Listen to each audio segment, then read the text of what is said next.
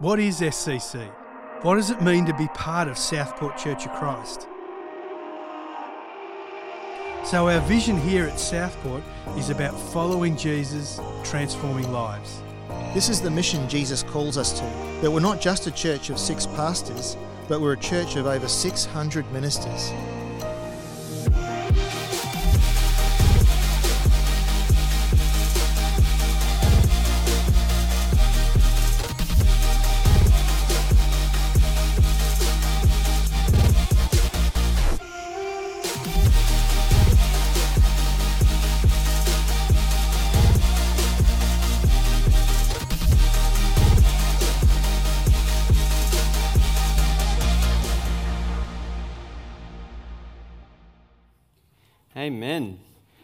Morning, church. How are we all? Good. Good. That is good. Um, so, we are this morning continuing on our journey uh, through the book of First Corinthians. Uh, and this is the second last sermon in the series. We've got one more uh, next week. And it has been quite the journey, hasn't it, guys? Uh, it's been jam packed with interesting topics. Uh, it's had some kind of weighty theology that we've dealt with. And, and it's not the type of uh, stuff you would usually address unless you're preaching through a book uh, the way that we have. So it's been really interesting. Uh, and this morning, uh, we have arrived at 1 Corinthians chapter 15, from d- verse 12 all the way to 58. And this portion of scripture is huge. It's 46 uh, verses, so we won't have time to walk through and unpack uh, every verse. But there are some really key themes here that Paul addresses in this part of the text that is really important for us. Uh, because everything said so far in Corinthians, in our series, really hinges on what we're discussing today. It is a foundation upon which all the other things that we have talked about is built. Uh, today, we're going to be talking about the resurrection. And Paul himself, he simplifies down the importance of the resurrection uh, in verse 14 and says, If Christ has not been raised, our preaching is useless, and so is your faith. Thank you, Paul. Lovely. Just lovely. So, Paul's being real with us here. He's being direct with us. But this is true. Without this foundational truth, all the rest of it is useless. Our preaching is in vain. This whole series is in vain. Pip didn't need to do that awkward sermon on incest on Mother's Day from 1 Corinthians chapter 5. Bryce didn't need to talk about the gift of singleness and strike fear and terror into the hearts of our young adults. We didn't need to go through things like women in ministry and gifts of the Spirit, lawsuits, idols, marriage, divorce, all that tricky stuff as we've tried to faithfully unpack uh, this book of the Bible. You see, our very hopes as people of God, as Christians, are pinned upon the resurrection of Jesus Christ. And so it is critical that we as a church, we as a people of God, are all in on that. And so it all hinges on the resurrection of Jesus. And so let's pray together uh, as we dive into this.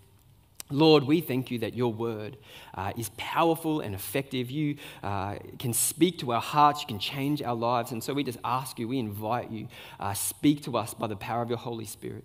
Uh, transform us more into your image as we behold you and as you speak to us. Uh, and we just ask you to do this awesome work in Jesus' name. Amen. So let's kick off this morning by reading together the first part of our passage today. Starting in uh, verse 12 of chapter 15, it says this But if it is preached that Christ has been raised from the dead, how can some of you say that there is no resurrection of the dead?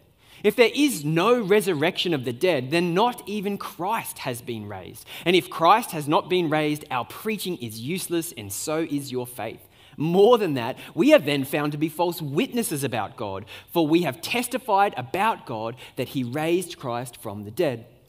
He continues on to say, but he did not raise but he did not raise him if in fact the dead are not raised. For if the dead are not raised, then Christ has not been raised either. And if Christ has not been raised, your faith is futile. You are still in your sins. Then those also who have fallen asleep in Christ are lost. If only for this life we have hope in Christ, we are of all people most to be pitied. Paul's really starting on a low, isn't he? He's really making this hard for me. So here, Paul is addressing an issue uh, that is kind of uh, circulating within the church in Corinth at the time. There are some that are trying to argue that there is no resurrection after death. And Paul, to basically kind of kill off this whole line of argumentation, lets it kind of play out hypothetically. He says, you know what, if there's no resurrection, then it would mean this. And I'm a really big fan of Paul. I love the way he tackles issues uh, because sometimes I think this is a really great way to talk about the merits of a view. You, you try to argue the merits of your own view, but sometimes it's great to think about the opposing view. For example, sometimes I like to sit in a bit of an atheistic worldview and play it out in my mind. I find that really helpful for me. What would it actually mean to believe that there is no creator, that there is nothing beyond the physical, natural world? Consequently, there would be no purpose. There is no ultimate purpose. Really, love is nothing more than a, a, chemical reaction, a bit of dopamine, a bit of oxytocin, and some other hormones. That's all it can ever be. All our efforts at these kind of progressive human rights are nothing more than one idea elevated over another, with none of them having any absolute moral value. And all our best attempts at environmental activism and stopping climate change are all erased by the fact that one day our exploding sun will just fry this planet to a crisp. I love, I got a round of applause for that. I love to just play it out in my mind, to sit in that opposing worldview. Because the merit of every view can be seen when we really think it through to its necessary conclusions. And that is exactly what Paul is doing here. He says, if there is no resurrection, it's all for naught then those who have fallen asleep in Christ are lost. And this phrase they use is fallen asleep is a term that the early first century Christians used to use because it alluded to the lack of finality that death had for them. That because of their hope in the resurrection, death was not the end. But Paul says, if not for the resurrection, you know, they're just dead and gone. He then finishes this line of argumentation with this really confronting statement where he says, If only for this life we have hope in Christ, we are of all people most to be pitied. It's really making it difficult. Now, this does not fit easily with our 21st century uh, minds uh, because we don't experience that same level of persecution that those first century Christians did, nor do we experience the same persecution that some of our brothers and sisters around the world do. Um, so this doesn't sound as true for us sometimes. Um, and this is not to say that there are not benefits and blessings to a life in Christ and for Christ. We know that there are. We know what it is like to live under the love and the peace and the joy and the forgiveness that come with a relationship with Jesus. But what Paul is doing here is he, he's extrapolating what it would mean if Christ did not rise. It would mean that these disciples, these followers of Jesus, gave up jobs and homes and comforts and suffered beatings and imprisonments and eventual death for a lie. And to Paul, that is absolute foolishness, and he's emphasizing that here. If the dead do not rise, what is the point of any of it? It is the logical outworking of that view. I mean, you could be the most intelligent, nice, friendly, good looking, wealthy, amazing person that ever lived on the face of this earth, and yet death, if final, will erase it all. There was no point in any of it. That great enemy death erases value in anything. Once you're gone, if there's nothing, then it never mattered.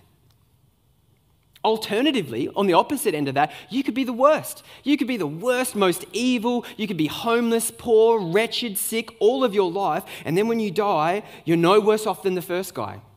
Death erases it all. Paul later reconfirms the hopelessness of this view by saying in verse 32 if the dead are not raised, let's eat and drink, for tomorrow we die.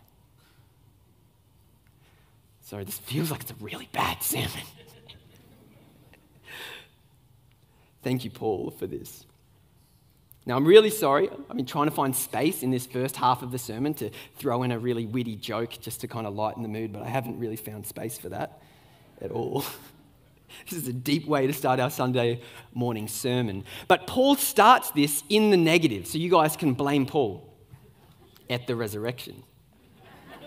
Found it. No, anyway, sorry, that was terrible. That was really terrible. And so this morning, as we read through this text, we have to ask ourselves how does this apply to us? If not for the resurrection, where is your hope? Where is your hope in life after death? Where is your hope that the wages of your sin has been paid? Where is your evidence that Jesus' claims of oneness with the Father are genuine? This morning, it is helpful for us to think about the alternatives that we can have the assurance that we need to be all in on the resurrection of Jesus Christ. You see, we do not follow a set of beliefs that are just convenient for us. We do not do it to be good moral people. We don't attend church because it's a nice club for us. We don't do it because our parents did. We do not claim Christ because we just kind of picked it out of a list of possible religious beliefs that we could have held to. We are Christians because Christ is raised. It is the foundation of our very belief, and it is the power of the gospel mighty power that undoes the power of sin and death. We need to know that. We need to grasp that. We need to be aware of it and dwell on it. Like Paul said in Philippians, I want to know Christ and the power of his resurrection. Is that the cry of our hearts this morning? And this is where Paul then goes next with this passage. He finishes dealing with the alternative view by declaring to the Corinthian church, but Christ has indeed been raised from the dead. And that is a claim that he staked his very life on. And this is where we celebrate this morning. I would be a hopeless, nihilistic atheist but instead, I am a hope filled, purpose driven, changed, love, and forgiven follower of Jesus Christ because he has been raised. And as a church, we need to be all in on that, unashamedly, just all in.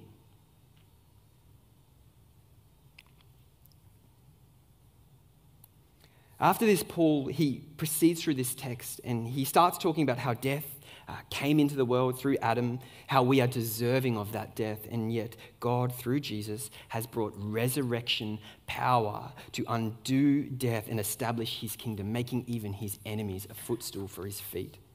Guys, this is such exciting news. This is the full picture of the good news that we are forgiven at the cross, like Steve shared, but we are also given new life in him because he is raised. And Paul starts to unpack for us what that might look like. From verse 35, he compares it to a seed being sown. He says, So it will be with the resurrection of the dead. The body that is sown is perishable, it is raised imperishable. It is sown in dishonor, it is raised in glory. It is sown in weakness, it is raised in power. It is sown a natural body, it is raised a spiritual body. And this is such a wonderful part of Scripture for us. Here, Paul is trying to give us a picture of what this new resurrection life will look like. The life that he bought for us, that awaits us. Our perishable bodies will be raised imperishable. For those of us this morning who are here, who are getting older and we're feeling that in our bodies, we are feeling our bodies age, this is where we put our hope. For those of us who have been battling sickness in our bodies for so long, this is where we can put our hope. For those of us who encounter tragedy in our lives, this is the hope that we have that lives beyond the tragedy that we experience. These bodies are like seeds, and guys, we know that deep down. When our bodies fail us, we feel that. We know that something isn't right. We long for our spiritual bodies, for our imperishable ones. And we are such a blessed people because we, as followers of Jesus, have hope like no other. Paul continues on in this passage, uh, hinting at the rapture and the instant change that will occur for some, but he finishes this chapter with this really wonderful encouragement. Um, from verse 53, he says this. For the perishable must clothe itself with the imperishable, and the mortal with immortality. When the perishable has been clothed with the imperishable, the mortal with immortality, then the saying that is written will come true Death has been swallowed up in victory. Where, O death, is your victory? Where, O death, is your sting? The sting of death is sin, and the power of sin is the law. But thanks be to God, He gave us the victory through our Lord Jesus Christ. Therefore, my dear brothers and sisters, stand firm. Let nothing move you. Always give yourselves fully to the work of the Lord because you know that your labor in the Lord is not in vain. Here, Paul finishes so strong. He encourages the church to stand firm. He says, Let nothing move you. And we can let nothing move us because we have such a sure foundation in the resurrection of Jesus Christ. And then he circles back to almost completely close off that negative argument by saying, Our labor is not in vain. It isn't all erased by death. Instead, he has erased the very sting of death, and so we can stand firm in that truth. It's exciting, it is good news. And so, in light of this, in, in light of this truth, we need to ask ourselves the question are we all in on the resurrection of Jesus Christ? Or are we a bit 80 20? Let's be real. Are we a bit maybe, maybe with it? Are we fence sitting? Are we maybe hedging our bets a little bit just in case? Because one thing that I'm very grateful for is that God laid this solid foundation, this solid groundwork around the circumstances of the resurrection that give us a sure hope. When I think about the resurrection, sometimes I like to ask myself, um, what would you expect to see if, he, if Jesus wasn't risen from the dead? And what would you expect to see if he was raised from the dead? Once again, like Paul, like Paul, I like to think about the illogicality of the opposite. It's actually, uh, in logic, it's called um, reductio ad absurdum. It's this kind of way of looking at the logic the, or the illogicality of the opposing view. And I find it a really uh, powerful tool to use. If Jesus didn't rise, I would expect the disciples just to continue on being really cowardly, confused, and defeated like they were before. If Jesus didn't rise, I would expect that the movement that he started off would die off with him. I would expect his followers would not be willing to fabricate a lie about it and then be willing to suffer and die for that lie, knowing that they would fall under the judgment of God for bearing a false witness about him. Paul even mentions this in verse 15 of this chapter when he says, If Christ isn't raised, then we have been false witnesses about God. They would be liars, they would be apostates, they would have broken one of the 10 commandments, and they would be very well aware of Proverbs 19:5 that says a false witness will not go unpunished and whoever pours out lies will not go free. If Christ didn't rise, I would, ex- would not definitely expect someone like Paul who was persecuting the church, killing Christians, to all of a sudden have a vision of this resurrected Jesus and then change his life and be willing to then die for this Jesus that he saw.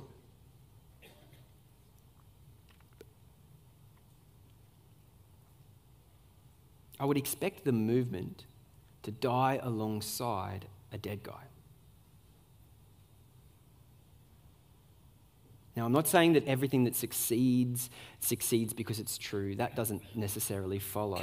But there are circumstances surrounding uh, the resurrection that makes it really difficult for us to explain without Jesus coming to life being at the very center of it. It's very difficult to explain in any other way. And so, in the positive, what would we expect if Jesus was raised? We would expect his followers to declare it. We would expect them to be passionate about it, to be empowered by it, to be willing to put their very lives on the line for the truth that they experience. We would expect that resurrection power that raised him to be able to transform lives. We would expect that to transform even the hardest of hearts, someone like Paul we would expect that his resurrection would start a kingdom movement that would turn the world upside down. We would expect his followers to follow him, to be like him, and to carry on his mission of taking his death and resurrection life to the very ends of the earth. And we would expect that 2,000 years later, those who put their trust in this man who was resurrected could experience that new life as well. And I experienced that new life. When I was alone in my room on my knees, when I had wrecked the life that He had given me, I called out to Him and He changed my heart. He changed my life. He turned it upside down. And a dead guy doesn't do that. But a Savior who was raised from the dead, that is what He does. That is what you would expect from a risen Jesus. And so I would encourage you all this morning to bolster your faith by looking at the resurrection. We need to be convinced of it. We need to have a deep belief of it in our hearts. It is so important. Romans 10:9 says, "Because if you confess with your mouth that Jesus is Lord and believe in your heart that God raised him from the dead, you will be saved." There's this absolute essential requirement of this deep belief in our hearts that he has been raised from the dead. Guys, there are some really great apologetic resources out there for you if you are not convinced of this, that look at the circumstances surrounding the resurrection and how Jesus was uh, being raised was really the best explanation.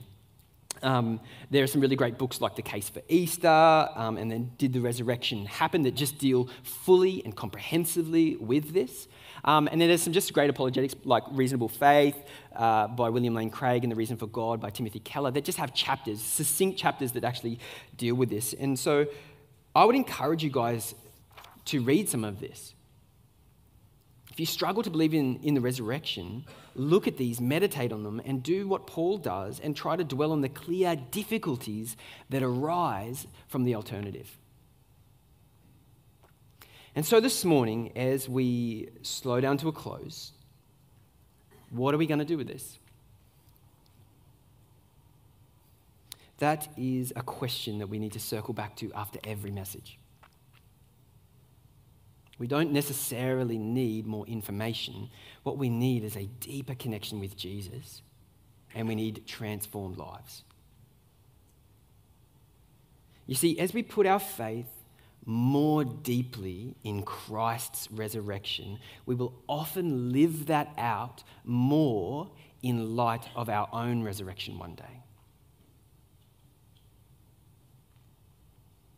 I pictured it a bit like this earlier on in the week as I was thinking about this. Imagine you stand on one side of a large ravine, and there is a rope hanging from above that can take you to the other side. You've been around your side of the cliff long enough to know that it is dying off, that it is burning, that it will not last forever, and you see glimpses of life on the other side. If you do not have faith that the rope will hold you, you will not be willing to swing on it. And if you don't swing on it, if you're not willing to, you will not be planning your life on the other side. You'll just start making do with what you've got on your own side, whether it's burning or dying or not.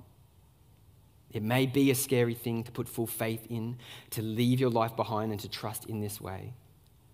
But if someone tells you that rope is steady, it is strong, it is sure. If you are convinced that it will hold you because it has held others and taken them to life, if you believe, then you will be able to push off by faith and put all your weight upon it. This morning, I want to ask you, or will you put all your weight on the resurrection of Jesus? Because as you do that, your life will be drawn deeper into a more eternal perspective, a kingdom perspective. You will want to swing into the life that God has for you ahead rather than foraging in the dying bushes of the life that you had before. Colossians 3 1 to 4 says, since then you have been raised with Christ. Set your hearts on things above, where Christ is seated at the right hand of God. Set your minds on things above, not on earthly things, for you died and your life is now hidden with Christ in God. When Christ, who is your life, appears, then you also will appear with him in glory. When we died, we gave our lives to him. When we trusted Him, when we swang on that rope, we died to self. Our old man fell into the chasm, and the new man passed over by grace through faith into new resurrection life. That is where we are heading. And as we do that, we set our eyes on things above. If we are raised, we are living towards eternity. And our hearts will stop grumbling about the small things. They can be brought into perspective the padding of the chairs, the frustrating line at the post office, the volume of the music, all the things that could frustrate us, those small things that we can let them go in light of eternity, the offense that we take on when we get offended and frustrated by people, we can let that go because our life in eternity is so much greater.